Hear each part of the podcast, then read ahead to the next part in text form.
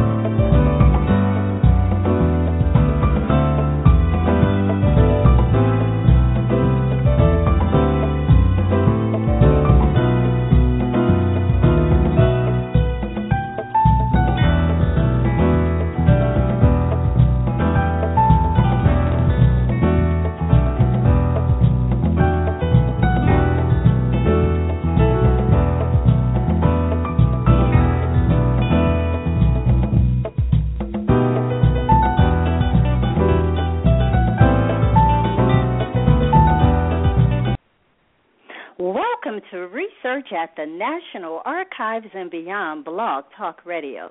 This is your host, Bernice Alexander Bennett, and I want to welcome the callers and chatters to research at the National Archives and beyond.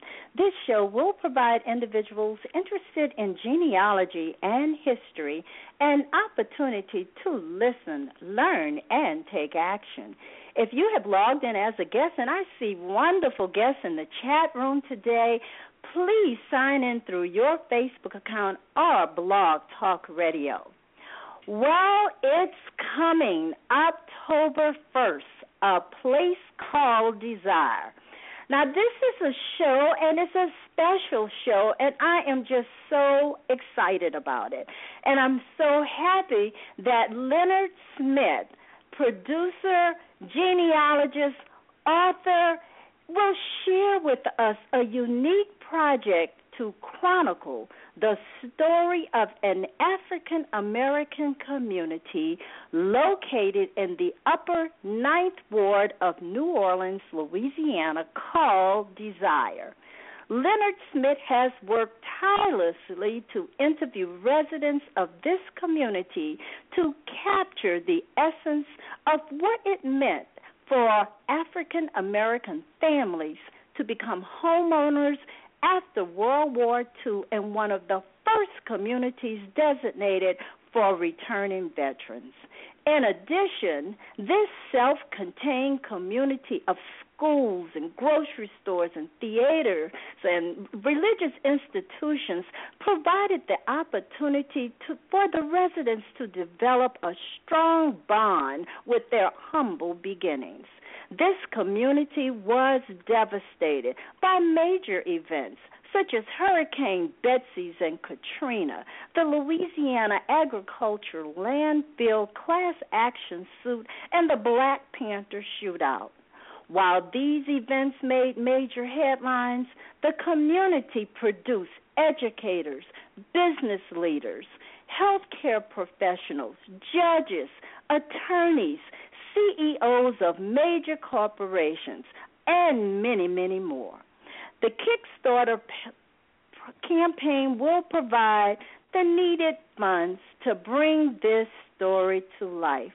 So let me welcome my special friend, genealogist and producer Leonard Smith to discuss a place called Desire. Welcome, Leonard. Wow, thank you for the introduction, Bernice, uh, and thank you for having me on your show. Well, Leonard, I am just so excited about this project. And we talk about genealogy and we talk about oral histories. And most of the time, it's about what's happening in your family.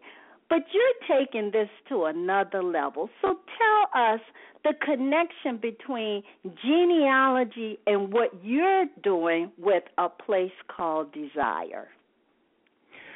Well, you know, uh, Bernice, it's it's been a project of mine that I've had uh, for a while. Actually, after I did the uh, documentary on Miss Yvonne Bush, um, this was kind of going to be the second part of that because uh, she taught at Carver High School, which is in the Desire community and of course as time go on you know other projects come around and you don't get a chance to finish it so uh, back in 2008 myself and Valencia Hawkins, um, who was the librarian at the public library at the time. Um, she's the associate producer for this project. And what we decided to do is actually tell the story of the community that we grew up in. And so it's it's actually telling still my story, my genealogy, my family history because so much of my family was involved in this community. Um, you know, we moved there in 1964, uh, but my grandmother, um, who lived around the corner from us, was there since 1955. And it's a community that uh, a lot of people have always heard things about it, but it has never never have always been on the positive side. It's always been negative, you know, negativity about, you know, desire this, desire that, and you know, it's time for us to really tell the story from the inner, inside, looking out. And so, what I've decided to do is actually interview the individuals and let the community tell the story. And it's been um, very exciting because there's been, you know, stories that I didn't know about. Of course, I've done a lot of research on the community, but as you talk to individuals, you'll be surprised at all of the stories that you may not have known yourself that comes out. And of course, as you verify these things, it, it becomes another story, another chapter in the documentary. And have you found that people really can remember way back when this community was forming to become the community that it is today? Well, you know. I have interviewed a 94 year old, a 95 year old, and a 96 year old. And it's amazing that they all basically told the same story, but from their point of view and that is what amazes me is that uh, in spite of the, the years that have gone by, they always remembered their life and living in desire and how it plays such an important role in their their life. And so it, it's it's a, a good story. You know, I have some younger people as well, and, and myself in that 60 group um, that we talk about growing up in the 60s and 70s in desire but those pioneers, those who started when the community started, you know, back in uh, 1945, um, still knows or remembers when they purchased the house how much they paid for it, what it was like living there. There was no streets, there were no lights, and what they had to do. There was no running water in some cases because they hadn't put the plumbing in the houses yet. And so the stories are just so interesting to me, and I know that as people get to hear the stories of desire, they'll say, "Wow, what a community." That's right, and I wonder for for people that come to New Orleans, is this like the forgotten community, or they never knew about this community? Well, you know, considering the amount of people that was back there in the 60s and 70s, at at one time it probably peaked up to close to 20,000 people, um, and to say that that's a big part of the city um, other than the negativity that we actually heard in the press, nobody really knew about desire. You know, um, as you mentioned in the introduction of all the different um, people that have come out of desire success stories, and you know, people from from actually every walk of life um, have actually ventured there in, in, in desire, and they got their start in desire. You know, we we can go on and talk about the the names that you may hear all the time, like Marshall Faulk, who you know he he prepped at Carver you know, you had uh, Pam Jiles, who was uh, listed as the fastest woman in the world uh, in the 70s in the Olympics. She won a silver medal in the Olympics. Uh, Arnold Donald, who's the CEO of Carnival Cruise Line. You may hear those stories, but there's other stories as well, and and people who, and everyday people who who've actually never had a voice to tell their story, and that's one of the reasons why we decided to do this because we want everyone to have a voice um, people who would normally not be heard will be heard in this documentary. That is so true. And you know, Leonard, when I when I think about that particular community and I think of there's so many communities throughout America that you never hear the stories. And so you're kind of the prototype really to help people understand that while we talk about telling the stories of our family, we just need to think about well, wait a minute, our families grew up in the context of what was going on in that community also. That's right. That's right. And you know, Desire was very unique, uh, and not just because I came from there, but let me say is that the trends that I'm seeing around the country about the planned communities, we had that in Desire you know, where you didn't have to leave the community for anything. We had, you know, we had medical care, we had um, pharmaceutical companies, well, I should say drugstores, we had um, shopping, we had food trucks, which is big doings now. We had food trucks back then with no problem. We had a lot of people had well entrepreneurs who actually sold from their houses, you know, frozen cut. Uh, well, we call them huckabucks back then, um, but they also sold candies and and and, and pralines and, and you know, so we had all, all of that that now you see in other communities that you know around the country that's in the suburbs and they say, oh, well, we want to have it where you can go to school from kindergarten all the way up to high school. Well, we had that at Carver you know, and we also had other schools around in the community. You know, we had Moton, we had Dunn, you know, and so it was a community that was intact, but of course it was by design that it was intact. And maybe not all for the right reasons, but it did function for us who lived within that community. Right, it really did function for the people in the community, and I have to to tell everybody for full disclosure, I grew up in the community. So I know what Leonard is talking about. And right now, I mean, the bond is very, very strong. Leonard mentioned Carver. So tell us about Carver and what you're picking up as far as people and how they feel about that high school. Well, you know, what I did, which I think may be a little unique uh, in this documentary, is that I formed a private group on Facebook and we close to a thousand people and and basically I, I kind of screened everybody to make sure that they had some ties to the community and so it's amazing the stories that I'm hearing from Carver. You know, Carver was built in 1958, as I said before. The community started in 45, but even before 45, there was a community there, and it was a lot. Actually, it was squatters. A lot of squatters were there because um, it was it was a swamp. It was you know it was a cypress swamp, and as time went on, the developers said, "Oh, well, we can do something with this," and you know, it, it became the first place where um, the returning veterans, black veterans, could come and actually purchase a home. And it, it, you know, looking in the, the local newspaper, I've researched some of the old articles, and they they would say stuff like, um, "Hello, uh, hello, colored man. If you like to be part of history, come check out the houses that." And he gave the address and that type stuff. Well, that was the desire community. So this was 1945, and as I talked to the elders, they always mention about their husbands were veterans, and that's why they came and they wanted home ownership. And and in New Orleans, there was no other locations per se that you can have home ownership if you were African American.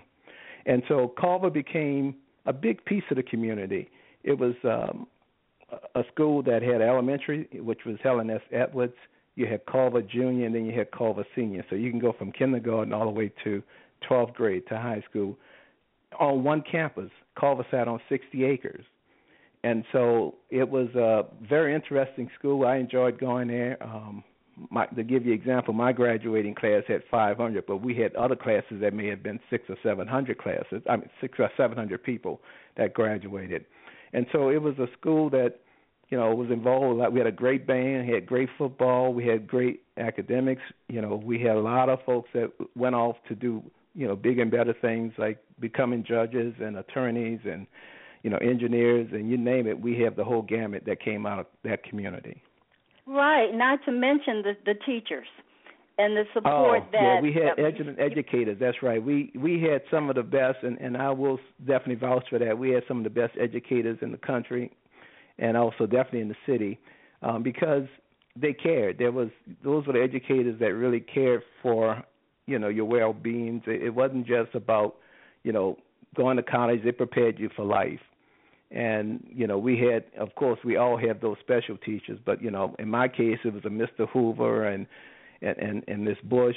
Um, but and I guess Miss Bush because we spent so much time in the band that you know we were year round in New Orleans. Of course, you got Mardi Gras and all that, so you're always practicing, and you know we always as a as a unit, the band even to this day we're like a fraternity or a sorority that you know probably some of my best friends out of high school was in that band. That's right, and and what a wonderful uh, memory about being a part of the Rams, the band. Uh, but you know what? Also, you had a lot of parental involvement. The parents right. were involved in what was going on in the school and they encouraged the uh, the kids to be involved. But this was also an interesting community because it was like a walking community. People walked right. a lot. They walked right. blocks. You know no such no such thing as taking a school bus if you lived in the desire area. You walked to school. That's right. That's right. And again back to some of the elders they mentioned about the fact that there was no bus service when they first got there so they had to walk what we used to call up front. And once they got up front, they would actually have to catch the the uh, Desire Street streetcar that was up front, and that's kind of like where the name came from as well. A place called Desire because you know, streetcar named Desire. Um, they had the the bus named Desire, and it, there was a street in Desire called Desire Parkway in in Desire Street, and so. But a lot of them spoke of the fact that they had to walk, and you know, a lot of people didn't have cars, and early on, if you had a car, you probably would have problems because there was no paved streets. There was a lot of mud when it rained, and of course, New Orleans it always rains. So um, they talk about, you know, even the taxi cab would not come back there on a rainy day. Wow! But the people managed to get around somehow. That's right. That's right. Well, now you mentioned something about a newspaper article. But tell us, I mean, because you know we're doing genealogy and you're talking about the history of the community. What does it take for you to gather information about the community to put in this documentary? Well, you know what what happens is, and and this is the hardest part, is that because of Betsy and, and Hurricane Katrina, a lot of the images and the pictures that people would have had, you know, have shared with me in order to produce this documentary are all gone now. And so this Kickstarter campaign is the we're in the development stage right now, and what it is is I've done some research to find that there are images out there. To give you example, if I wanted to use a image of the Times Picayune um, article that covered the New Orleans police and the Black Panthers, those images to use in a documentary cost anywhere from two hundred and fifty dollars on up per image. If I wanted to use a headline that was in the in the newspaper and use their ad, that costs as well.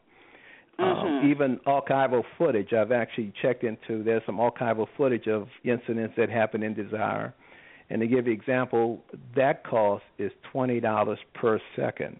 So you can imagine a second goes mighty quick, and so um, these are all the costs that we are, have associated with doing a documentary that you know a lot of people don't you know kind of take for granted. You can't just grab pictures that you see off the internet and say I'm going to put this in my documentary. That would be great, but all of that costs. And so, in order for me to give the best story or tell the best story, I need images to support what's being said by the people who I'm interviewing. And as you know, they talk about the, the dirt, the dirt roads and all that stuff you know, it'd be great to have a picture of a dirt road there so you can see, and it is in Desire. You know, as some filmmakers, you may see images where they'll use an image from another location, um, but it, it still talks about the same subject, so they'll use it that way. But I kind of prefer using images that associate with the community that I'm, I'm talking about. That gives it more credibility, I think. And so it's just a cost associated with all of this, and that's that's one of the biggest pieces of doing this is that um, you know we are halfway into the development stage. I think I've interviewed now well over 40 people, and you know, of course there's others that I have on my my my my top list, and then there's other people that I know I, I would want to interview. You know, because as we talk, I have conversation in the the Facebook page, a group there's always conversations about, oh, did you know so and so, and and it's like, okay, wow, let me let's talk a little bit more about that story, and then next thing you know, oh, well, that's my uncle or that's my aunt, and so that's all part of the genealogy part of it as well, because these are family stories that may ne- have never been told, even family members may not know about them, and so as you do research and you you go back and forth, and you know somebody might say, oh, I remember when such and such happened. Well, then now I'm on the internet, I'm googling you know, what happened in Desire, da da da da da, and you'd be surprised the articles that come up. And of course, you know, being a genealogist, I have paid subscriptions to a lot of the newspapers, and and of course, some of it is not online, so you actually have to go to these repositories and actually pull these records and that type. And to give example, there's a lot of stuff out there, but it's all over the place. And of course, that Mhm. takes time and effort. but you know Yes. about that being a genealogist Oh, yes. Absolutely. And so, Leonard, when exactly is the Kickstarter campaign? Tell people about that. Okay, the Kickstarter will launch October 1st. It's going to run for 30 days, and the goal is to raise 25,000 to cover those costs, like I mentioned before about archival footage and and images, and also to um, any newspaper articles um, and music. Yeah, of course, you got to have music, good music, to support a documentary. And so, at this stage, I don't know where the music will come from. Um, I do have a piece that I'm using in the trailer, but you know, of course, that costs as well. And then, what I'm also doing is that as people pledge different levels, there are perks that come along with your pledges. You know, like of course, there's a T-shirt. Everybody has a T-shirt. Um, there will be a a poster, uh, and then we'll also have VIP tickets for the premieres and that type stuff. And that's all based on what level of pledge that you give. Okay, and then where can people find out about the uh, campaign? Okay. Uh, we actually have a website up. It's called a place called desire.com. And that will be the the focal point of where everybody can go. Um, the Kickstarter campaign will be on page one as soon as it's, it's uh, official October 1st. Uh, I also have on that website some of the interviews, just clips, not the full interviews, but clips of the the people that we've interviewed, and and some of them tell a little interesting stories. Of course, I'm keeping the best for last, which will go in the documentary. Um, but some of the clips um, of, of the same people, but um, you know, they might make a little statement like I, I'm about to post a the 96 year old um, uh, elder that we have from the community, and and some of the statements that she make uh, make you really think, you know, and and and we have fun. You know, that's the other part of that is that, you know, when I interview people, I like to just have a conversation with them. I don't want them to be, um, you know, afraid of the camera and that type. So we, you know, we laugh and you know we've even had people cry. You know, that's all part of it. You know, because the Yes. documentary of this nature is emotional at times because you're gonna remember the good times, especially if you lived it. But also people who didn't live in the community will also appreciate it because it shows you know people with resistance to you know struggles. You know, people will be inspired to do you know other things because in spite of all what they had to deal with, they still succeeded, and that's what the story really tells. The people who lived in the community who had the struggles, and there was a lot of struggles, but in spite of that, we still was able to succeed. Oh, that's beautiful. Well, if individual individuals would like to uh, contact you, how how would they do that? Okay, they can reach me by phone. My office number is three three seven four five three four six eight four. Uh, they can reach Would you me say that email, again? Three three seven four five three. four six eight four. Okay, four and six they can eight also four. reach me by email, and my email is info at a place called desire dot com. Okay, info a place called desire dot com. Okay, everyone, and please uh, continue to look at this project as a prototype for those of you that may want to do something similar. Now, tell us what your goal is so we could know just what needs to happen here because this is a Kickstarter and we want to see this documentary become a reality.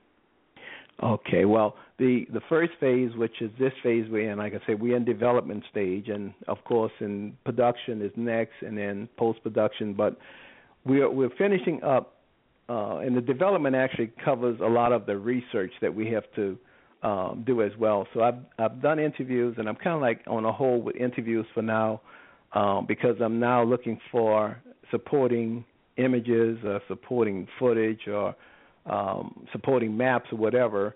Um, so at that stage, this is I'm in the research stage right now, and so the twenty-five thousand that we action, of course, if we get more, that would be great because that will move us into the production stage, and that's the where we start putting all the pieces together. but as I grab interviews and that type, I'm editing as I go along because you know I don't want to at the end have all this to do because my launch date and this is a very aggressive launch date is hopefully the beginning of um, um, next year. It'll be February where we actually will see the documentary on the screen. And so, oh, that's we, wonderful. Yeah, so it's that's very aggressive though. Let me let me say that again. And so, if I can get the supporting from all the interviews that I've had, um, and you know, I, I have writers. You know, of course, there's people behind the scenes, not just myself, that's doing writing. I have you know people who lived in the community that's also telling the story. They're writing uh, articles for the website. Um, and then there's people who proof what I write because I always got to have my stuff proof. I just like to put my thoughts on paper, and hopefully somebody can. And I have, you know, I have a, a team of people that do that, and and and my two sisters and and my brother, and and, and of course my daughter and wife, um, who who actually always help when when I have a new project. But anyway, um, that's why phase one is important because this is where you start getting all the pieces together for the story. And of course, right. in the production mode, the next phase is when we start crafting the story to make it mean something, you know, to not just us who live there, but other folks. Because, you know, if we just fill the auditorium with people uh, who live there, then it's not going to be the same dramatic uh, effect that we want to reach a lot of people out there who may have been through the same trials and tribulations, but in spite of that, have been able to move on. That's right. And remember, this is a New Orleans story. It's a community yes. story. It's a family story. And so, as many people as possible should be in here supporting this story, this documentary. And so, Leonard, I want to just thank you so much. You have taken the initiative. That's all we need is one person, two people to take the initiative to document what's happening in the community so that that story is not lost. And that is what a place called Desire will be a story that's not lost. So, thank you so much for coming on, Leonard. I look forward to just hearing more about the project and reading what you're placing on Facebook and also looking at the, the trailer when it comes out. So, any parting words before we end today's show? Well, first of all, I want to definitely thank you again for having me on the show and letting me announce the the Kickstarter campaign, uh, which is most important. And you know, I, I just want to tell the story of you know people like I say who the voiceless who, who normally doesn't have a voice to to to go out there and say, okay, this is what I did or whatever. And you know, it's not a not about bragging anything, but it's just to say that you know, it's, if if I could do it, you can do it. That that same you know, everybody has that mentality that you know it'd be great if whatever you do that you put forth enough effort to get it done. And so right. it's a great story. Desire is a great story. It was a, great community. We want to see it come back rebound. There's a lot of movement there but then of course there's other issues that have to be addressed as well. And that, that right. would definitely take a couple of hours but but anyway okay. Uh, but i we want to definitely uh, again thank you and, and and hopefully we get all the support we need to get this um, into the big screen Okay, thank you so much. And everyone, I just want you to know your ancestors left footprints. Therefore, you should follow the clues that are presented to you through oral history, family records, community records, and research at the National Archives and beyond. Please tune in on Thursday for my show on DNA Thank you so much for joining Research at the National Archives and Beyond. This is your host, Bernice Alexander Bennett. Have a great day, everyone. Goodbye, Leonard. Bye bye.